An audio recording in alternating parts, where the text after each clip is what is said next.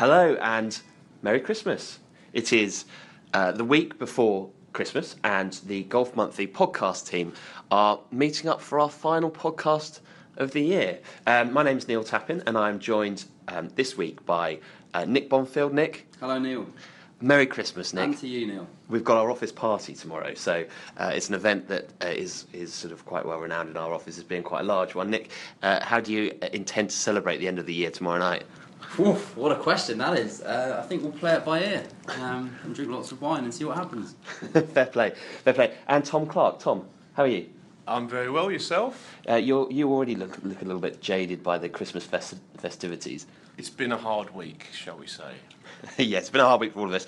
Um, but we're going to lighten the mood by talking a bit about some of the uh, highlights of 2015. But before we get onto that, there are a couple of stories that have made the news this week that are certainly worth us talking about. Um, the first of which, and the most important, I think of which is the announcement that the Ryder Cup in 2022 will be going to Rome. The European Tour released this detail on, I think it was on Monday of this week, um, just before their their big um, end of season lunch that they have um, when they announce the, the Player of the Year. And it Who, ca- who went to that lunch? Oh. Neil? Any- Do you know anyone who went there, Neil? Well, funnily enough, it, it- I was the one lucky enough to go, and it was very good. It, it was an excellent lunch, and I had the chance uh, to catch up with some of the people at the European Tour and talk a little bit about the decision. Um, I think in some quarters it was a well. In most quarters, it was a bit of a surprise. People not necessarily thinking it would go to, to Italy, go to Rome. Uh, Nick, what were your thoughts when you heard the news? Yeah, I think I was, I was surprised when I heard the news. I think it's only the third or fourth time that the Ryder Cup's been held in continental Europe. Third time. Third time, there you go. Uh, a little bit surprising, but we do need to boost participation in those areas. There's some good Italian golfers coming through Paratore, Manassero, the Molinaris, admittedly. Grillo? Uh, he's Argentinian. that was good. That was a, that was a test there, Nick, Oh, and you've good. passed. Well Very done. good. Congratulations. So it does make sense on a number of levels. Um, and I suppose with it going to France in 2018, it's natural extension that it would stay somewhere in that region. And it makes sense. I mean, why should it be con- confined to the British Isles and Ireland? Yeah, and Tom, um, going from um, having had the Ryder Cup last uh, last time there was in, in Europe in um, in Scotland and now Paris and then Rome, it's a yeah, it does I suspect lend itself to having that big tournament feel, taking it to these major cities. Yeah, I think that's a that's a fair point. I mean, Gleneagles was a spectacular golf course, but obviously it's not near a, a big big you know, hub of people. Whereas obviously Paris and Rome will have the you know huge chance for huge audiences to go there. I mean, I've lucky enough to have been to Rome in the past, and it's an amazing city, beautiful city, um, and the people are very passionate out there. So you'd hope that, well, with the fingers crossed, if you get one or well at least one or two Italians in the team, if they play well enough, of course, then um, you know they could have a really good atmosphere there. I think. It's, yeah, it's such an enormous event nowadays that logistics are almost Oh, they're- as important as anything else. I would think they probably are the most yeah, important thing. Yeah, to c- create the atmosphere, you, you've got to have good logistics, Yeah, haven't you? Good transport links, because the entourage is so huge nowadays, and there's got to be space for the grandstands, and there's got to be good transport links and everything like that. So it makes sense on that level as well. And I think the Marco Simone course, uh, I would be honest and say I don't know a huge amount, but I have heard that it's a. They are going to be doing some quite serious work to it, and it's a bit of a blank canvas at the moment. The idea being just to turn it into a classic uh, Ryder Cup risk reward golf course, um, so something that none of us would be terribly surprised about seeing.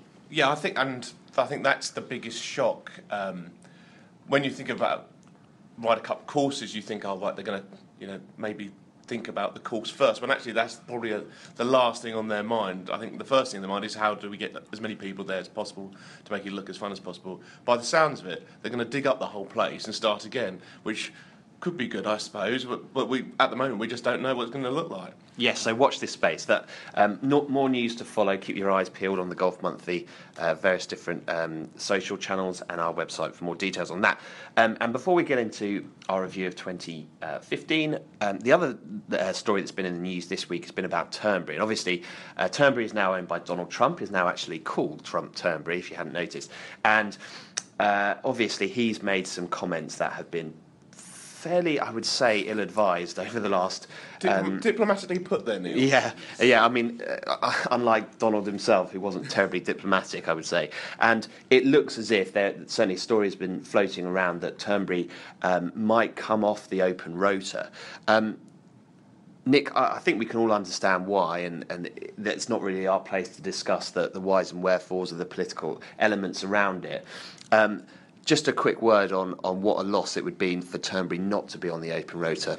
Yeah, a huge. And, and listen, we can all understand why these stories are coming out. You don't necessarily want someone with those ideals being linked with the sport. But having spoken to the architect um, and having looked at, at, at the designs for the new course, it is turning a spectacular layout into one that's even more stirring if that's possible. So it'd be a huge loss. Uh, arguably the most scenic, um, exciting venue on the open road to disappearing would be would be actually a, a terrible loss for the year's third major. I, I would, I'd also very much agree with that. I was, 2009 was the last time that the Open was at Turnberry. It was the first time that I went to the Open. And Turnberry is a magical place. Anyone who's been there. It's not near any big towns or anything like that. And it's, if anything, it's a bit of a struggle to get there to and from every day. But it is an incredible place. Of course, we had almost the best story ever in sport uh, with Tom Watson nearly winning. And it seemed to it seems that either really good players win there or there's always a good open there. So for golf, I think it would be a huge loss, um, and I'm hoping that they actually manage to to get around it and, and it does stay on there. But we'll wait and see. I think. Indeed, so, you know, sometimes there are things in the world that are more important than golf, and I think even those of us sat in this particular room can see that. So we will wait to see what happens on that front. Okay, so now into our review of what happened in 2015, and our first um, port of call is to nominate a Player of the Year. Now, it doesn't take a genius. I think we'd all nominate Jordan Spieth. Everyone okay with that? What? No, yeah, of course. Uh, yes. um, yeah, so uh, he has had a phenomenal year. A very quick word from both of you on what he's achieved. Let's not waste too much time talking about it because everything has been said before. But a quick word from both of you on what he's been able to do. I think what's remarkable about him is that there's nothing remarkable about his tee to green game. Uh, really, when you look at the statistics, 78 in driving distance, 80th uh, in driving accuracy. I think he's around the 50 mark in greens and Nick's regulation. great fun at the Christmas party, as you can tell. but I just, I just want to draw your attention to the following stats. Putting average, one putt percentage, and putts per round. He ranks first on the PGA Tour in 2015, and he held 26% of putts from 20 to 25 feet. Speaks for itself, really, doesn't it? Is that good, Nick? Oh, just a bit, yeah. Yeah, good. I thought so. Um, Tom? I'm, I'm not going to say any stats, uh, which you'll probably be happy about. Just to say that from the very start of the year when he, he won, say, one in Australia, I know that was actually in 2014, I think, right through the whole year, he has owned it. He's just played so well in every single tournament. He's competed. He made, you know, it's not always his most spectacular thing, but his timing is just incredible. And it, it's been great to have someone come through the ranks and actually play so well. It's been great to have an American there, although I know I had to say that through gritted teeth.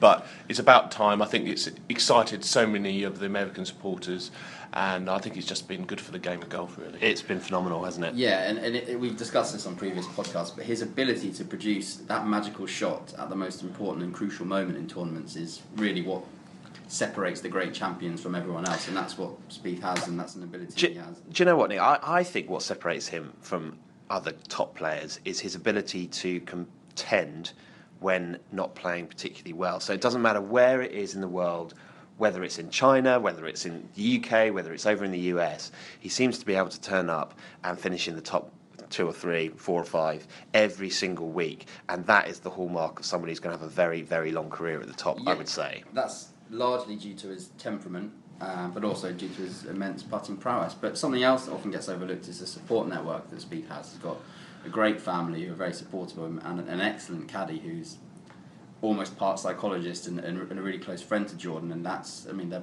essential parts of his entourage, and those are both factors to explain why he's done so well. Indeed, indeed. Okay, well, let's move on now to our our second point, and that's our nominations for the best shot of the year. Um, I'm going to go first, actually. I'm going to jump in there again so that none of you can steal my, my one, and that's going to be Jordan Spieth again. And the putt that he holed on the 16th at Chambers Bay in the final round, when it was probably the most exciting of the four majors, I would say. Certainly, the Open was pretty exciting, but I think the US uh, US Open pit, uh, pipped it, and it was a lot of top players going sort of hell for leather towards the end, and he just on greens that were, were far from ideal, and all the players, well, not all of the players. Quite a lot of players were complaining about how poor they were, and they, they looked poor on TV. Let's be honest; they didn't look great. He was the one who was holding putts, and he just hold this bit of a monster. It was probably a 30, 35 footer on 16. Um, razor sharp greens just when he needed it.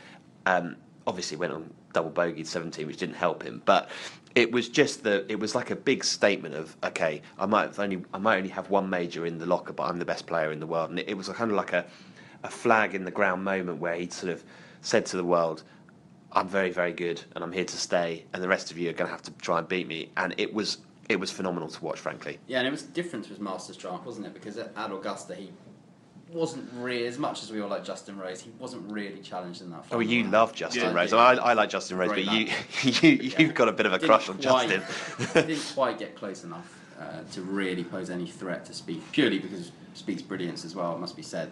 But here, this was a real landmark moment, as you say, you know, needing to make a big play for a second major in a row, and he holds that slip downhill left to righter. Yeah. And that was effectively the, the death knell at the time, that's how it appeared to everyone else and his competitors. Admittedly, he did double 17, as you say. And Dustin That was Dustin did three move. putt from about four foot on the 18th. But look, look, look at the 18th from a speed perspective as well. He hit two great shots onto the green and two putted for a very good birdie on, on a tough hole with a very, very tough drive. So credit to him for that as well. Um, okay, Tom. What's Yes, your hello. nomination for Yes, so- shot of the year? My shot, uh, my favourite shot of the year, and the most memorable one for me was Rickie Fowler winning the playoff at uh, TPC Sawgrass on the 17th hole in front of what looked like about 30,000 people, and uh, it was an incredible shot.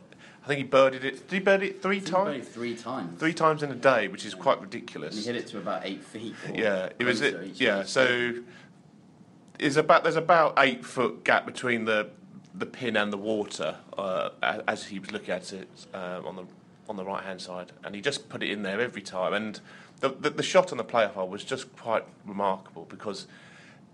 You over club it slightly, you're in the water. You under club it slightly, you're in the water. He just went, he just went for it, and he's someone that I- know hasn't quite managed to step up to the major uh, role yet, but to do that at that golf course, which I know is known as the fifth major, you do think maybe he could do a push for it next He- season. He's probably the one that we haven't spoken enough about, really, isn't he, Rickie Fowler? You'd say that he's on the cusp. But we, in fact, we're at the, in the process of putting together an issue for the magazine uh, in which we're looking at. We've got a, a big section looking at Day, Spieth, and McIlroy, and um, I don't think Fowler's there yet. But it wouldn't surprise me if he was the one to break into that group next year. Yeah, and players in Scottish Open are two, two big events.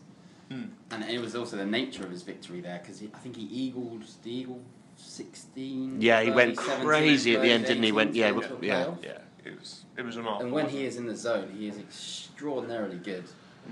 I mean, and, and long as well. I mean, uh, looking back, that drive he hit down 18, both in the playoff and in regulation, he hit about 350 yards down there on 18, dead centre of the fairway, and had a wedge into the green. Yeah, And yeah. He's so aggressive, which is what everyone likes. And when he gets on the roll, he's a guy that can really make things happen. And that is very dangerous in major championships, particularly somewhere like Augusta, where you're going to need to go out and make a host of birdies to challenge. Uh, um, okay, Nick. So, what's your your nomination for the shot of the year? I'm going to go with uh, one that might potentially have been lost because it happened very early in the season. It's Andy Sullivan at the South African Open, where he found trees with his drive uh, in a playoff at the first playoff hole against Charles Schwartzel. Somehow managed to hit a shot to 12 feet and then hold the putt to beat Schwartzel on his home turf to land his first European Tour title. It was a tremendous occasion. and probably a, actually a moment that transformed his career, if not his life. Actually, you know, you talk about the importance of getting over the line the very first time. It might not have been the strongest field of the year, but you, you, as you say, he's playing in a playoff against Charles Schwartzel around his home track or his home turf. At least it doesn't get much tougher than that. And, and the confidence spills over, and he wins a couple of weeks later. Then he wins in Portugal, and he ends the season with three victories and unlucky not to get a fourth.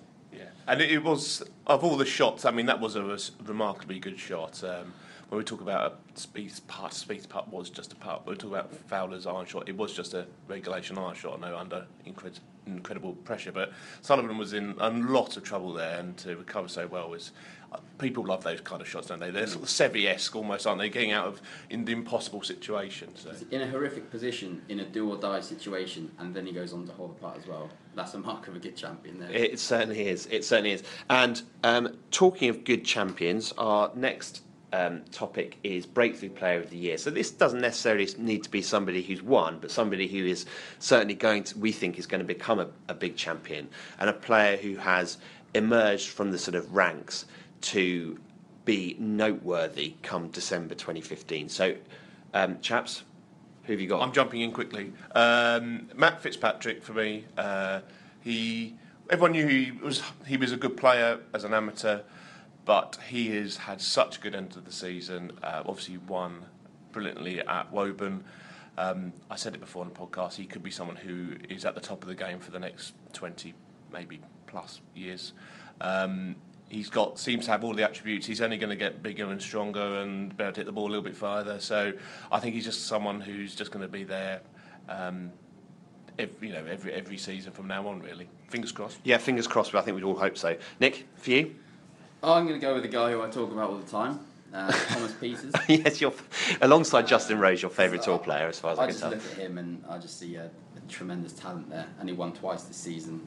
Hits it miles, good attitude. Uh, as I've said before, there's a feature with Thomas Pieters going in the next issue. Just look at the Uh, previous podcasts as well, or listen to them in. To, to tread the fine line between self confidence and arrogance, and he's actually very popular on tour, I'm led to believe, and, and he really does have that inherent self belief. So, so look out for him to, to really surge up the rankings next year.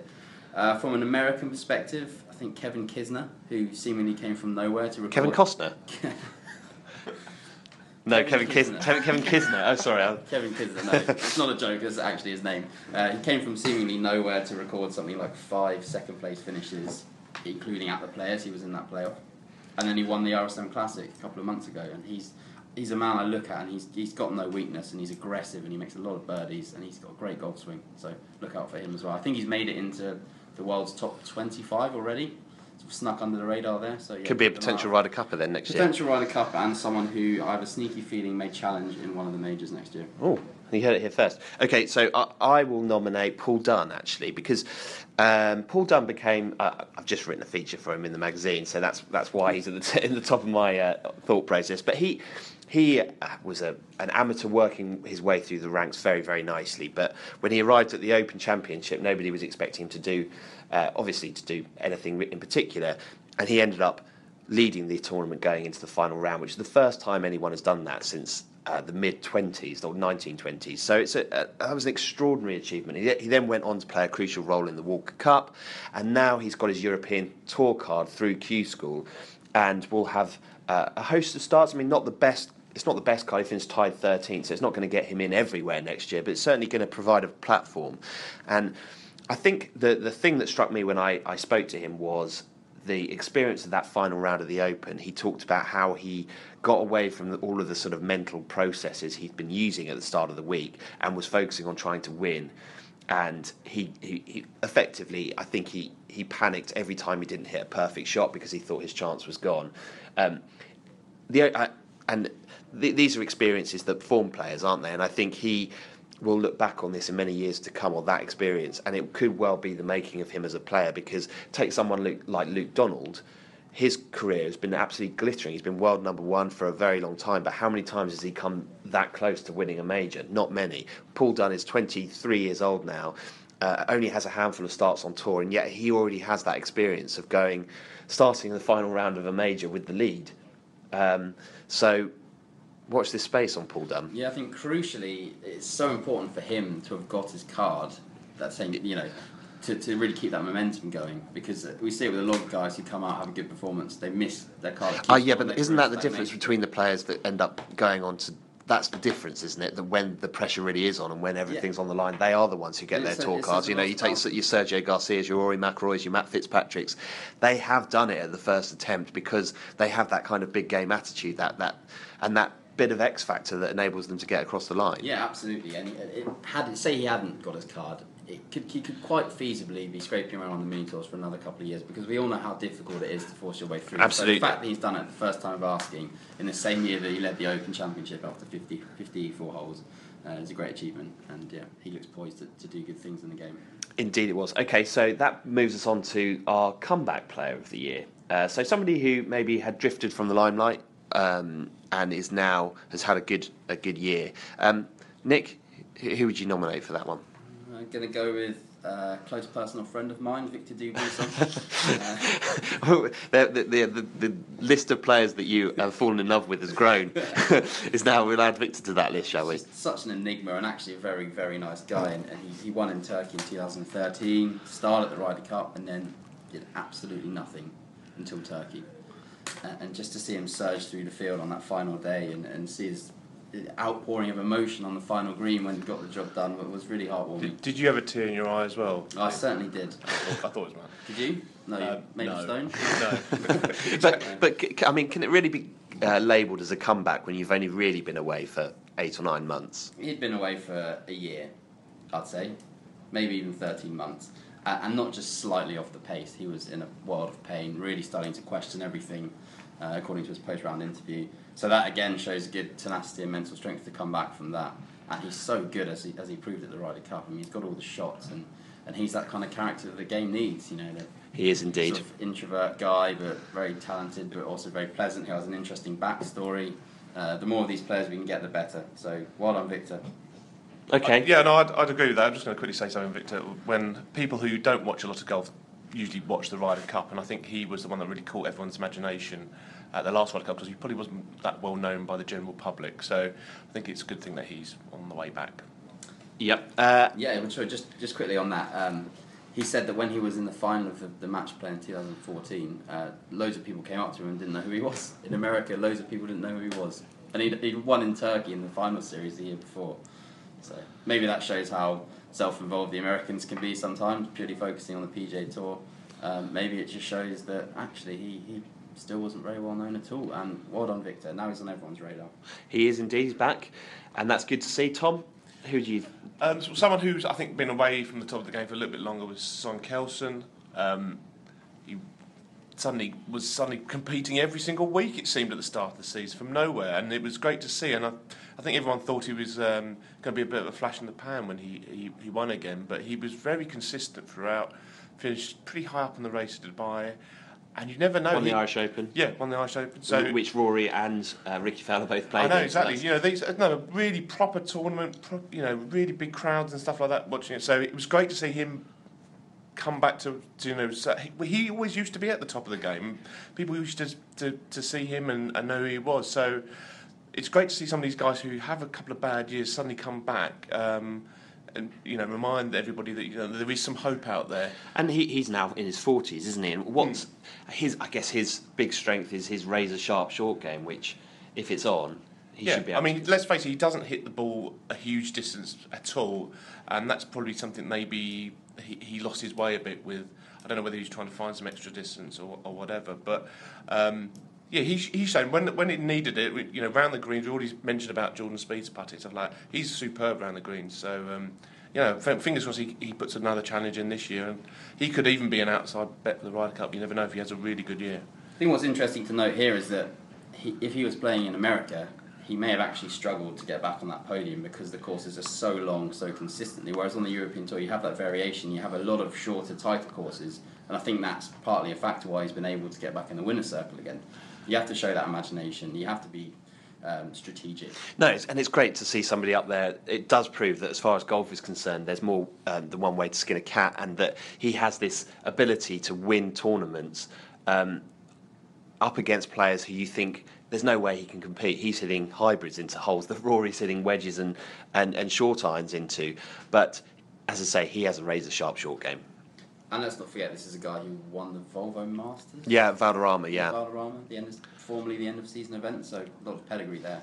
Indeed, indeed. Uh, I would nominate for this one Zach Johnson, which appreciate he has, wouldn't say he's been completely away from the top level of the game. He's he's hung around for the last few years, but he hasn't really done anything in the biggest stages since I guess since he won his his master he, he played Ryder Cups and he has won decent tournaments, but he hadn't won any WGCs. He hadn't obviously hadn't um, won any majors. And I must admit, I felt as if he possibly was part of a generation of golfers or a, a type of golfers that were being left behind as the likes of Rory um, and Jason Day were coming through, who just weren't able to hit it far enough and able to compete. especially in America.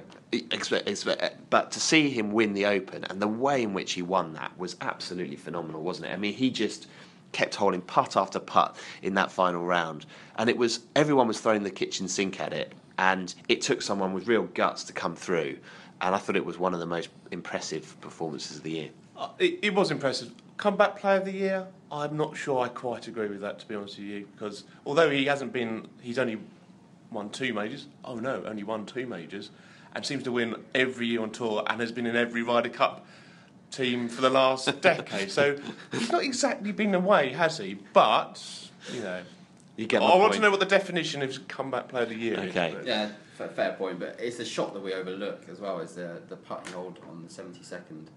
Yeah, down the hill yeah. in, and knowing into the playoff. knowing that he was probably going to need to make that to get himself into a into a playoff.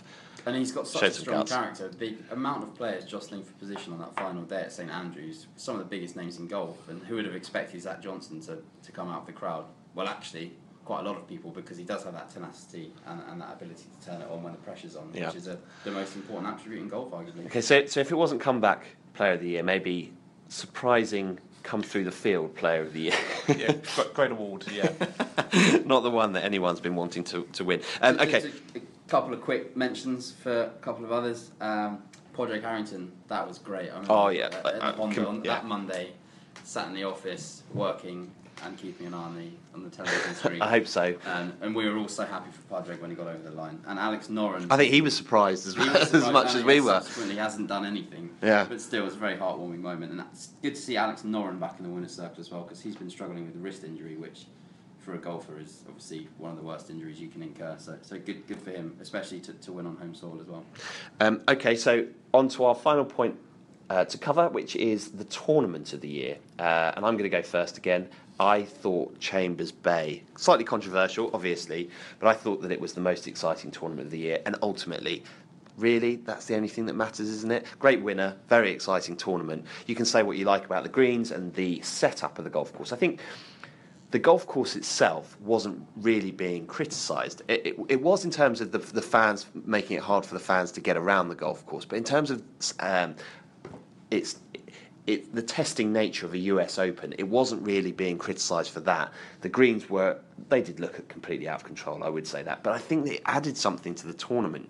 I don't uh, don't want, and as much as the next man for golf to turn into this sort of slightly Mickey Mouse thing where you have golf courses set up to trick people and um, catch people out. But at the same time, this did provide something different to your average tour event.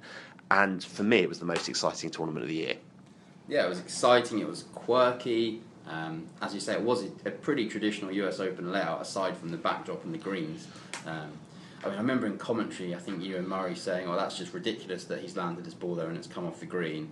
Well, no, I would argue that he should have done his course planning. You should know that there's a slope on that green. Um, I think, But I think it was the, the point being that there was such fine margins, wasn't it? It was literally you had like a few Open. centimetres to land your ball in, otherwise it was going to go in a bunker or Well, it was was going to go into a 30 feet beyond the flag. I think people jumped on the, the criticising bandwagon a little bit too easily because of the greens. And actually, it was a great venue, it was a quirky venue, and it produced uh, arguably as good a leaderboard as, as any of the majors, which is what it's all about at the end of the day the cream rising to the top. And they did at Chambers Bay. It, it was a really exciting tournament um, for several reasons. Dustin Johnson, I've already mentioned, his his capitulation again. Unfortunately, I don't know why I can't do it. But Branden Grace doing so well. Yeah. So um, there was lots of people in contention up there. The course, let's face it, it wasn't the best. There was lots of problems with it, but actually was a, made it just such a good level playing field that it just the, the drama was all the way to the 72nd hole. So And yet Louis, I think, birdieing six of his last seven holes. And McIlroy went on a big McIlroy charge, didn't he? I, I always um, would say that a good test as to whether one of the US majors has been exciting is whether I fall asleep during the final round. And on that particular occasion, I didn't. So that's quite a unusual and it and finished about three in the morning as well. finished so- going late as well. I also like always like a golf course which has a train track next to it. I think we, we all do. Train track and one tree, that's what I look Yeah, for. exactly. um, so yeah, that's. I think. I think I'm right in saying that I've nominated the winner of that particular award, but you two might as well have a go. Uh, yeah, uh, of course, with many parallels as Whistling Straits, and I've always loved Whistling Straits. Um, but to go away from the majors, the players had everything. It had the subplot of Fowler being the most overrated player on tour, had Garcia in a playoff in, in a tournament that he'd won a few years previously, had young, exciting players like Kevin Kisner vying for the title. And what a great golf course that is. If you look at the 18th hole, the 17th hole, and then the par 5 16th, which presents eagle opportunities, it's just such a great closing three holes to a wonderful golf course. And it's got that stadium feel. It's been purposely built to house loads of spectators and provide good vantage points. It's just a great event with a great field. I'd, I'd agree. And anyone who's obviously played Tiger Woods or whatever it's called now. Rory McIlroy. Rory McIlroy golf, yeah. on the Xbox or on Yeah, the on PlayStation. PlayStation. That's the course you always. Well, Augusta's not on it. Oh, where should we play? Sawgrass. So, um, no, it is always great fun. I think that's one of the reasons why people love it so much. But my nomination for Tournament of the Year is actually going to go slightly different.